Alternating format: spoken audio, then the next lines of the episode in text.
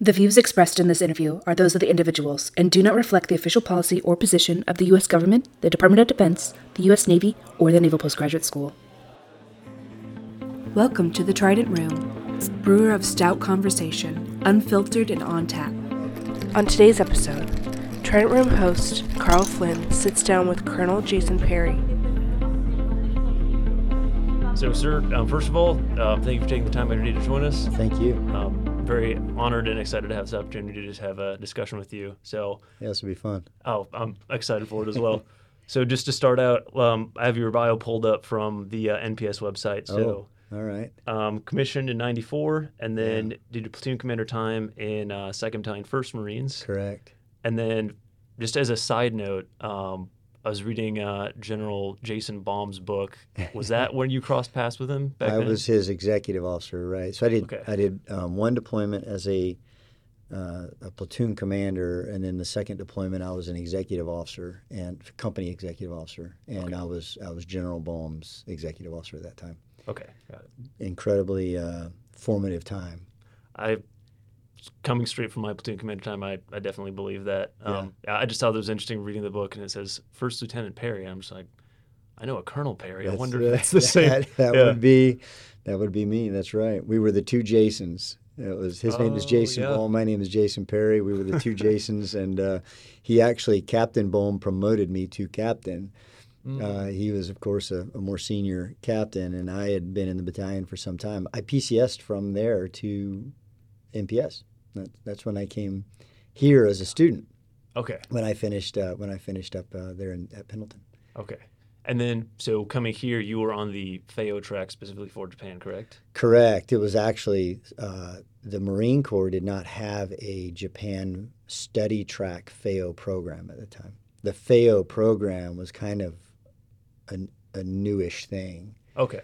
And so there was no there was one officer that was uh, at, at DLI had finished NPS. I was the second. I didn't go to DLI, so so uh, I went straight to Japan from here because uh, I came into the Marine Corps with a degree in Japanese. But um, uh, so yes, at the very um, you know call it plank owner. At, at the very beginnings of the foreign area officer program, especially as it relates to Japan, came here. Yeah, it's a great experience. That's okay. So that's very It's just another way of saying I'm really, really that old.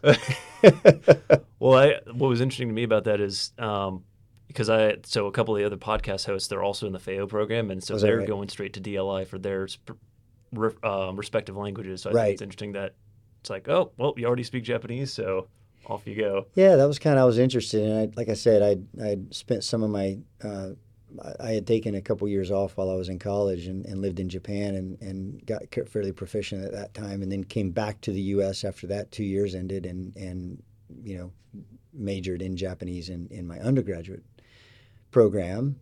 Always knowing I wanted to come into the Marine Corps, so I, I came into the Marine Corps after that, and then this this thing called the FAO program came out, and and, and I hope General Bohm doesn't mind me saying this, but actually talked to, to Captain Bohm at the time about it. He said, Jason, don't do it.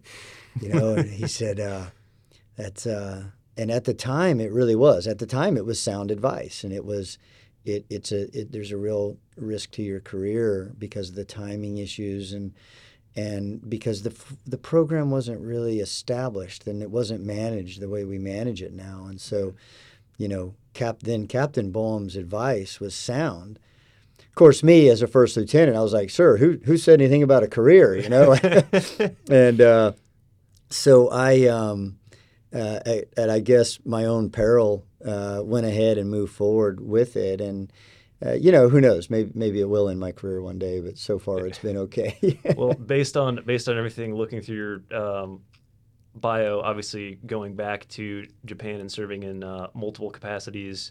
Um, yeah which I definitely want to get into later on. But sure. looks like it definitely um, did a lot of good um, from here up to this point, at least. Yeah, I mean, I don't know if we stumbled into it or if it was actually managed from somewhere, uh, you know. But um, I, I, have, I would say, I have been abundantly blessed to be able to both pursue a career as an infantryman, which is my first, uh, my first career choice, right? And then to be able to bring in my experiences as a Japan foreign area officer, and those experiences really starting here in Monterey, and uh, and to be able to merge those when it was when it made sense, and and when it made sense to uh, uh, that I needed to be elsewhere, to be able to move on elsewhere, and know that there was a pathway for for me to um, to continue to have opportunities to contribute. You know, which is, and and and so I feel very fortunate.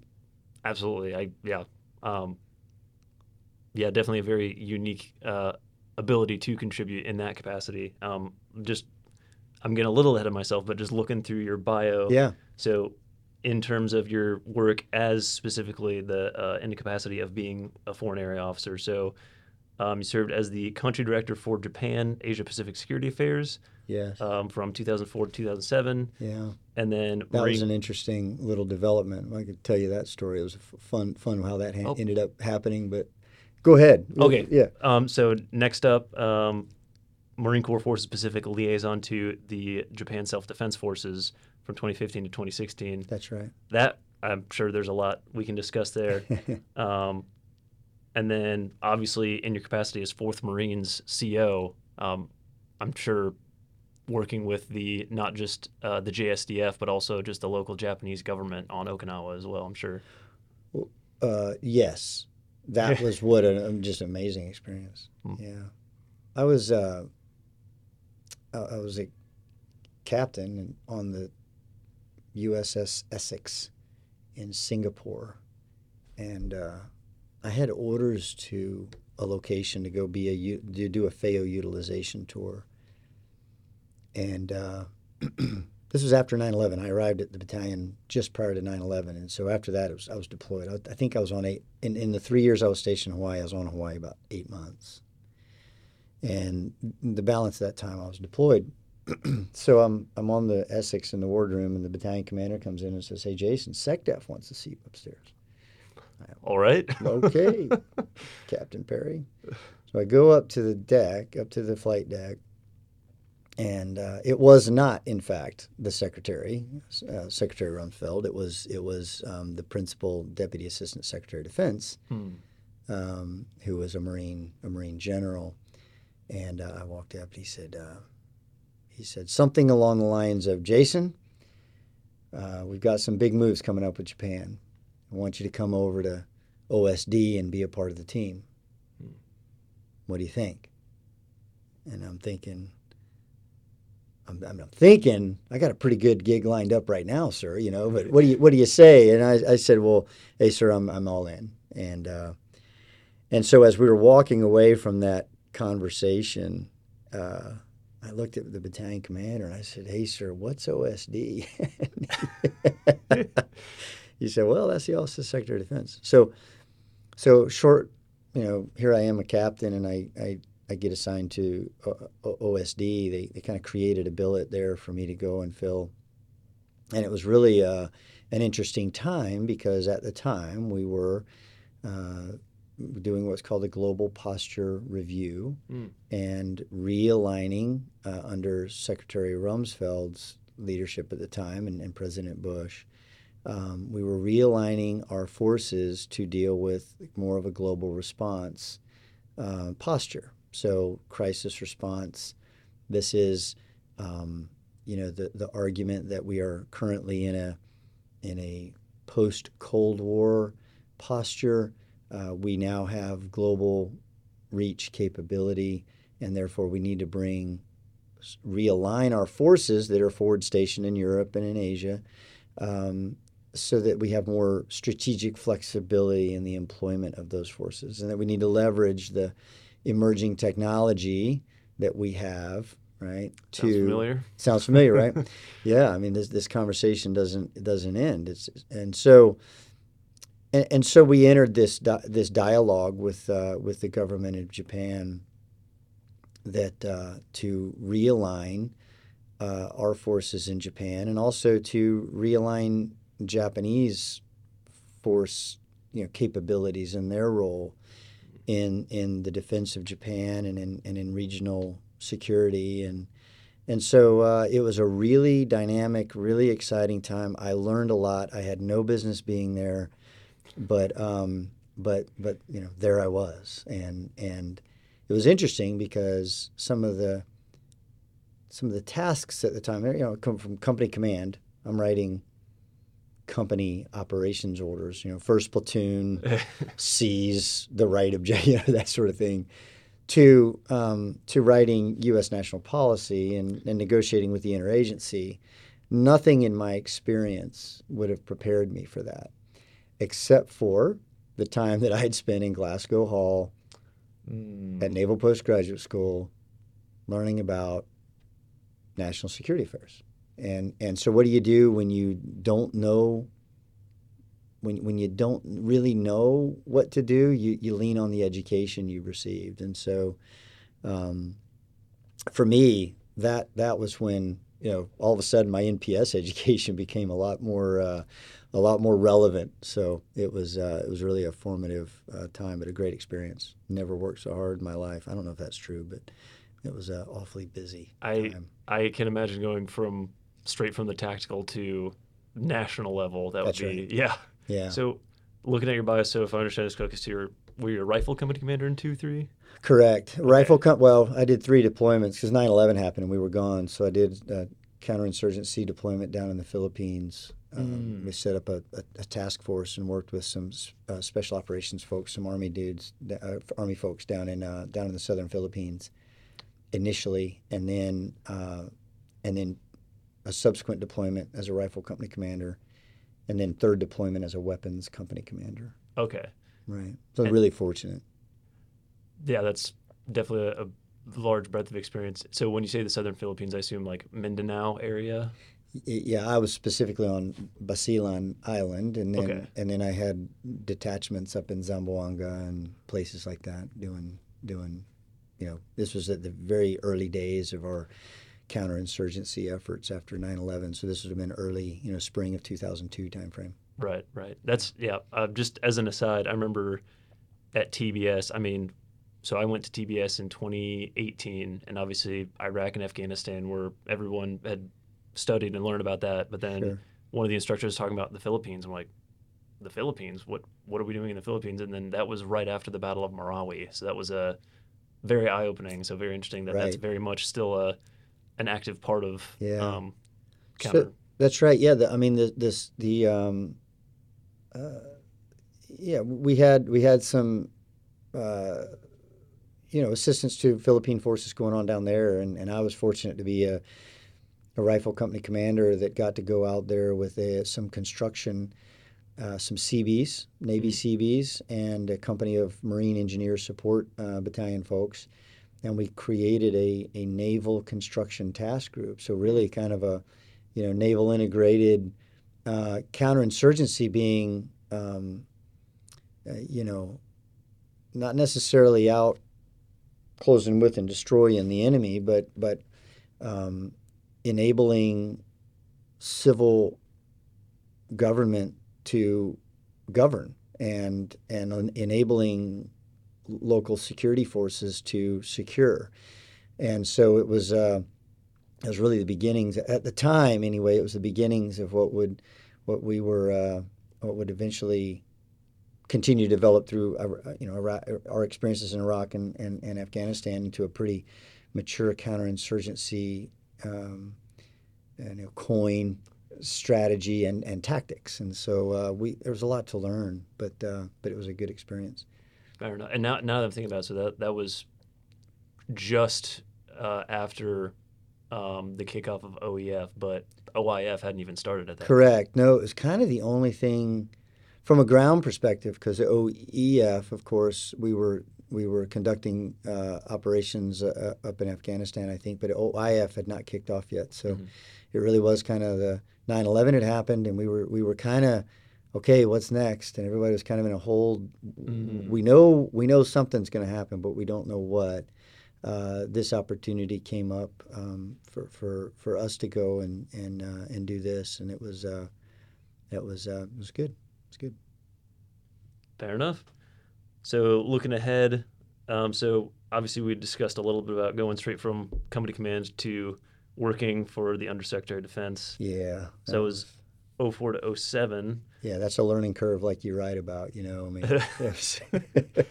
yeah, that's for, right. For sure. Um, then straight to Battalion XO for 1 7. So good Right. old 29 Palms. Loved it. I tell Marines all the time, and I'd say this to anybody, but I've got two favorite duty stations in the Marine Corps, and uh, it's Okinawa and 29 Palms. And, and I enjoyed my time at Pendleton, and I've enjoyed my time. I, I you know, a couple Pentagon, and I couldn't say that that was enjoyable, but it was good. It was good, you know, satisfying work. Certainly, yeah. Uh, but um, but uh, boy, 29 Palms, what a what a wonderful place. I truly enjoyed it. I I will say so. My for my comparatively limited experience, I've been to Third LAR in Twenty Your Palms. Wolfpack there, yeah. Oh yes, Uh-huh. and obviously you know the desert is perfect for a mechanized type force. Sure. And then my only other experience is Okinawa, Okinawa. and then a little bit in Camp Fuji. Um, But you were up at Camp Schwab there in Okinawa. That, that wonderful place. Little, Absolutely. Little, little isolated up there, but uh, but still. Yeah, I I, uh, I really enjoyed my time. I was fortunate. I got to go, I went to one seven out of the Fletcher School. I went to Fletcher School of Law and Diplomacy in in uh, at Tufts University just for a year between between OSD and and and back to the fleet. But uh, executive officer at one seven, and we we trained up and deployed to Iraq. And I was in a little place just outside of Fallujah and Garma there, and uh, and had a great experience. Uh, it was good. It was kind of toward the end of things. We were winding down. We were we were really turning things back over and transitioning uh, back over to Iraqi forces. And then uh, I came back, and within six months, uh, the regimental commander, who had was now forward deployed to Afghanistan, called and said, "Hey, uh, um, I need an OPSO." The, the current OPSO had been selected for command, and he needed to get back. And I was uh, I was hanging out in 29 Palms, recovering from the deployment, and kind of running things with the with the the remain behind element there, and uh, keeping you know keeping the lights on for the regiment while it was gone, and uh, and probably one of the most challenging periods of my career I would offer then was going out and and uh, and operate being the operations officer for the regiment for RCT seven in Southern Helmand. so a, a couple questions there. So Sure. uh, you said you were in uh, Garma. Is that correct? Mm-hmm. Is that so? Again, quick aside. Um, have you by chance read When the Tempest Gathered? Uh, by okay, so it's um, I'm writing it down though. so it's um, Colonel uh, Andrew Milburn just retired a few years ago. oh yeah. Um, and he, I, he's the way it was spelled was Karma K- with a K. Is yeah, that the same got place? Yeah, the Iraqis, the, the way they, I, well, I don't know. I mean, Oh, I, if it was Japanese, I could tell you how it's pronounced. But Fair uh, enough. But uh, yeah, Garma, Kar- Karma, Garma. Yeah. Okay. Yep. Okay. Interesting. Yeah. Mhm. He must have, when he was there, he must have either been right before or right after you, because I'm trying to remember exactly. Right before us, we ripped with him. Okay. Yeah. Okay. And we we ripped relief in place. We conducted a relief in place with his battalion. Okay. hmm Very inter- for all our listeners. Very interesting man, by the way. If uh, keeping up with what he's doing today, especially, um, Uh-huh. might be eye opening what he's doing over uh, with the Mozart group. But Yeah. anyway, um, so moving on. So so from what was it, 2000, right after 2007, after you got back from OSD, hmm going straight to being a battalion XO, and then Right. straight into being uh, the OPSO for RCT seven. So it was 2008 to 2009 as an XO, and then 2009 to 2011. So total of math for Marines here, four or five Yeah. years. th- well, three three years at Seventh Marines, and then and then PCS, but then assumed command at two five and went right back to Afghanistan. and this was all back to back to back Uh-huh. operational. Oh yeah, it was a yeah, yep. Yeah, I've talked to my wife about that. I'm sure she was thrilled. yeah, but it was. I mean, y- y- yes, it was. Um, look, it was challenging, uh, but but it was. Uh, I, I, it's what we need. I, I don't know. I, I never never felt like it was uh, onerous. It was always. It was always. It was the mission. It's what we needed to be doing. And so I, you know, went to Iraq, came back, and was was happy to serve it, with the remain behind element, but. going out to Afghanistan was uh, so this was interesting because you know you talk about just the human dimension of war, mm. and uh, I know you know here at Naval Postgraduate School we, we focus a lot on the on, on, the science, but but we shouldn't forget that there's the art and the science of, of war, and a lot of the science of war has to do with humans and, and the human dimension. Certainly does. Um, of course, regiments were doing one year deployments. Uh, here I had been in Iraq and came back for a few months, got a little bit of a, a, breather, and then and then deployed and linked up with the regimental staff as the OPSO. Uh, I was a major still at the time, but uh, as the OPSO in the middle of their deployment, and they had they had been running 100 miles an hour. That, I mean, they were going, and and so then I got there halfway through this and really kind of had to pick up with all this momentum they had and and to insert myself as as a, as an operations officer and fortunately just had some fantastic people around me who helped orient me on the problem sets and and and just took care of things that um, that needed to be taken care of where I where I didn't have all the background that the rest of the staff had and yet and yet I was driving this mm-hmm. staff from you know the operational side of it and uh, that's where you really just saw the whole team come together. And I truly believe that we all bring weaknesses, we all bring uh, strengths to the team, and and and uh, when we value people for the strengths they bring, and then and then accept. Um, accept everything else. And, and and as a team we all end up covering each other's backs. And that's where the real strength in unity of effort comes um, is that is that recognition. The the differences we bring to the table are our strength. So, that's wow so, so, there's there's a there's a few different points I wanted to I want to dig in there. Um, so looking at so you'd so you'd said I mean going straight from being battalion XO to an RCT OPSO um, you'd mentioned that it never really got onerous and so just to keep in mind. So obviously, as you mentioned, this time frame. And by that I mean, I always felt I had purpose. Oh, it was it was important stuff we were doing. I thought. Abs- absolutely. Challenging, yes. You... Weighty, yes. yeah. But, um, but not not burdensome in the way of I don't want to be here or anything. You know. So I yeah. can definitely believe that because if I'm if, if I have my timeline straight here, so this was when you were, as you'd mentioned, when you were an XO for the one seven, this is when things are starting to turn over to the Iraqis. Correct in nine oh nine. But mm-hmm. then going into Afghanistan, I mean, if you just look at if you just look at a chart of NATO casualties in Afghanistan, oh. like 2010, 2011, it yeah, really starts to climb That's right. Up. Yeah. So keep in mind, this is Southern Helmand, which was kind of the main effort at the time. Mm-hmm. We were we were trying to the, the river, the Helmand River, with a series of you know um, uh, population centers and, and a place called Marja. Mm. And so we were really fighting our way through um, Marja and then trying to close the, what we called the fish hook, this area in, in southern Helmand along the river there. And so you have, um, you know, some phenomenal battalion commanders there who were um, uh, who were pushing hard on on expanding that security bubble and opening up economic opportunities in these population centers and which meant that across all of our lines of effort you know all of our all of our both security and economic and schools and and uh, all the things that needed to come together to make a viable community um, all, we push on all that on all fronts at all times, and so it was a very different, a very different deployment from from between the Iraq deployment, the 09 deployment, and the 10 deployment. Right, right, right.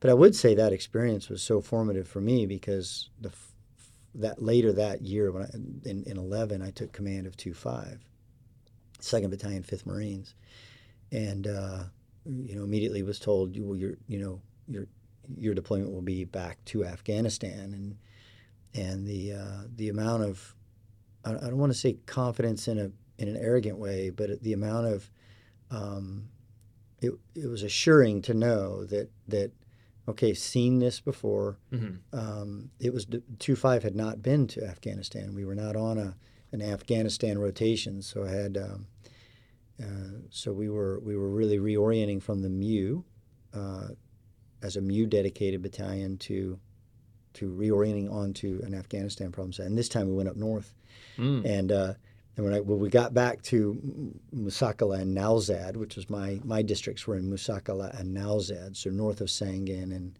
and um, a little further out west, and so I had in my own head a, a fairly clear appreciation for what needed to happen and how we could approach it in a deliberate way. And and uh, and I again had a wonderful staff that just supported me and um, uh, and really gelled as a, a, team, and and so it was uh, the, the, that time in Southern Helmand with with RCT seven, and seeing the you know the leadership in, the, in those each of those battalions that came through and fought in support of you know in the in the regiment and then to take those examples and to be able to, in, in, my best way, apply those the things that I saw, the examples I saw in the you know at the time Lieutenant Colonel Ben Watson, who now has mm-hmm. First Marine Division, and then Lieutenant Colonel Kyle Ellison, who's at MCWL now, and who I got to serve with at Third Marine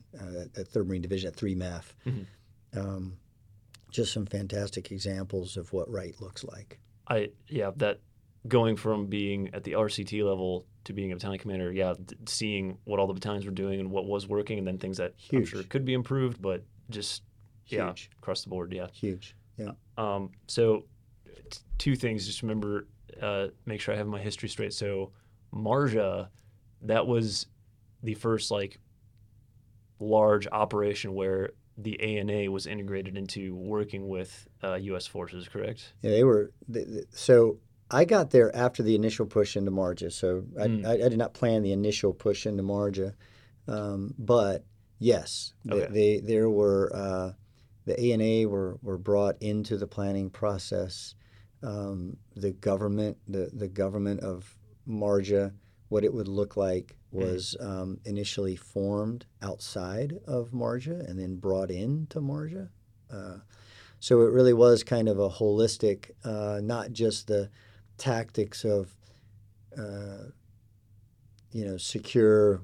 We say clear, clear, hold, build. Uh, you know that that construct, but it was, you know, plan the plan the build during the secure phase and during the planning phase. So, looking at all all the requirements that would be needed, and um, and then you know just it was it was um, defended, and so a lot of uh, a lot of fighting, but but then as things settled back in, uh, you know, you saw a lot of uh, good people in Marja making, uh, you know, building their own communities up, and mm-hmm. and and it, it, came with its challenges, of course, but uh, but it was good. It's good to see. Post RCT seven, so that was 2011. So then you said well, then two Commander two five. Right, that's right. That's right. Afghanistan. That's yeah. right. You were up in uh, Nowzad, correct? Right. So we had two districts in, in for my battalion. Okay. Uh, yes. So I, I primarily um, yes. So we had we had command and control in both Nowzad in this in the little village center there, and then in, in right down in the middle of Musakala, which is which is just adjacent to Nowzad. Okay. Mm-hmm. And then Musakala, that was a fairly big population center. Yeah, it's pretty big. Okay, yeah, sure was. Mm-hmm. That it was right on the edge of a place called Zamindawar, which is which is a pretty um, significant kind of mm, I'd say Taliban, uh, but uh, you know economics. A lot a lot of their a lot of their uh, poppy development and stuff like that came out of that area. So mm. it was pretty I looked at my map and and uh, Sangin was really tough, and I, I didn't I, did, I wasn't down in Sangin. I wasn't fighting down there, but uh, like I was a little further north of that, and so everything northeast and west of me was was red. Mm. I could look south and see the Georgians down south of me, and then and then another my and then one seven, my old battalion one seven uh, at the time down in Sangin. Uh, so uh, everything everything in three directions was kind of kind of on the red side, so there was no mm. no shortage of opportunity there. Certainly, that's Interesting. I didn't realize the Georgians were out there, which I also did not realize until fairly recently. Georgia is not a NATO member, but they were out in Afghanistan supporting did, our efforts out and there. Did phenomenal work. I mean, they were my southern flank. They Yep. they, uh, they I, I interacted regularly with the with the Georgians, and we had some um, Anglico and and um, Mm. and, some you know advisor teams there with them. But uh, they they're some great warriors. Yeah, Certainly, yep. You know, many of our allies, because if so, if I remember correctly, Nowzad that used to be uh, part of the British Army's AO, correct? So was Masakala. okay, Mhm. so is that did that turnover happen before you, or Before me. Oh yeah, Okay, long okay. long before me. Yeah, that that whole area um, had been cleared. And then actually RCT seven before I got there, before I got there on my previous previous deployment, Mhm. uh, had gone back up and established a foothold in Nowzad. Um, Okay. And that foot area is called the foot, a little big piece of terrain that looks like a foot. Hmm. Uh, so they had done some operations to clear and hold that, and uh, and then that had slowly expanded through the various battalion rotations. And Musa Qala was the same way, and we we we just um, uh, worked that out, and then and then began the process of transitioning uh, to the Afghans. And and so this was always this was interesting for me when you see how uh, all of these experiences kind of culminate, because the the experience of transitioning in Iraq was both challenging from a counting all your ash and trash and getting everything turned back in and and closing up the AO and turning it over to a much smaller uh, coalition force Mm, um, and turning over responsibility to the Iraqis and the risks that come with that. right? Uh, I had I had a great example in a battalion commander that I, that I was able to work with when I was in Iraq to see that portion of it, and then of course uh, during the RCT seven experience, the experience of seeing these you know heavily engaged battalions um, doing doing great stuff there, and then and then my my deployment as a battalion commander, really a culmination of all of those things at once, where we were transitioning, but we were still having to, we had still had a pretty determined threat in the area, and so um, you know we had to be pretty capable of both. And then I thought I thought um, it was interesting to see how that my experience kind of culminated there in that in that battalion command experience, where all of those experiences came to bear to to you know help see us through a successful deployment. hmm Yeah, a lot of a lot of things going on currently because 2011 to 2012, that was, I mean, things are still quite kinetic in that. yeah. In that oh yeah. frame. yeah. yeah. It sure was. Yeah. Thanks for joining us in the Trident Room. For more information about today's guest and topics, please visit the show notes. The Trident Room podcast has been brought to you by the Naval Postgraduate School Alumni Association and Foundation.